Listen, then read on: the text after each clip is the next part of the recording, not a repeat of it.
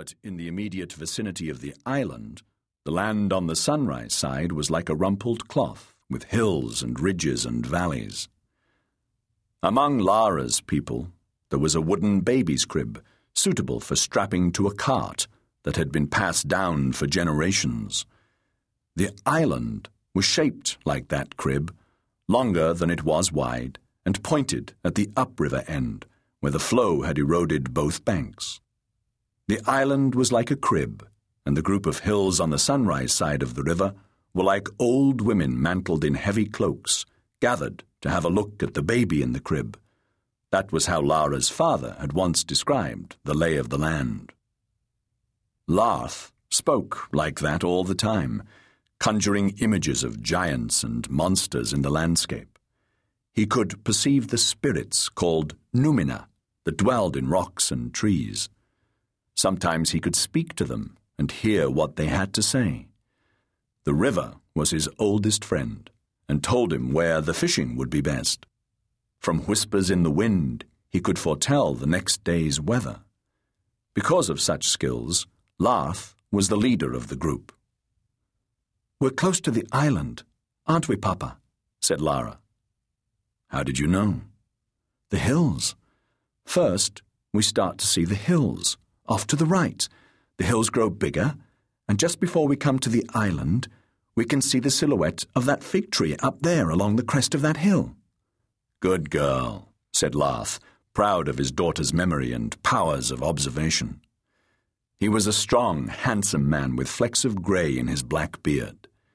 His wife had borne several children, but all had died very young, except Lara, the last, whom his wife had died bearing.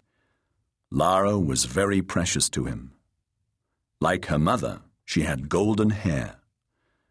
Now that she had reached the age of childbearing, Lara was beginning to display the fullness of a woman's hips and breasts. It was Larth's greatest wish that he might live to see his own grandchildren. Not every man lived that long, but Larth was hopeful. He had been healthy all his life, partly, he believed, because he had always been careful to show respect to the Numina he encountered on his journeys. Respecting the Numina was important. The Numen of the river could suck a man under and drown him. The numen of a tree could trip a man with its roots, or drop a rotten branch on his head. Rocks could give way underfoot, chuckling with amusement at their own treachery. Even the sky, with a roar of fury, sometimes sent down fingers of fire that could roast a man like a rabbit on a spit, or worse, leave him alive but robbed of his senses. Larth had heard that the earth itself could open and swallow a man. Though he had never actually seen such a thing, he nevertheless performed a ritual each morning, asking the earth's permission before he went striding across it. There's something so special about this place, said Lara, gazing at the sparkling river to her left, and then at the rocky, tree spotted hills ahead and to her right. How was it made? Who made it? Larth frowned. The question made no sense to him. A place was never made, it simply was. Small features might change over time. Uprooted by a storm, a tree might fall into the river. A boulder might decide to tumble down the hillside. The numina that animated all things went about reshaping the landscape from day to day, but the essential things never changed and had always existed. The river, the hills, the sky, the sun, the sea, the salt beds at the mouth of the river.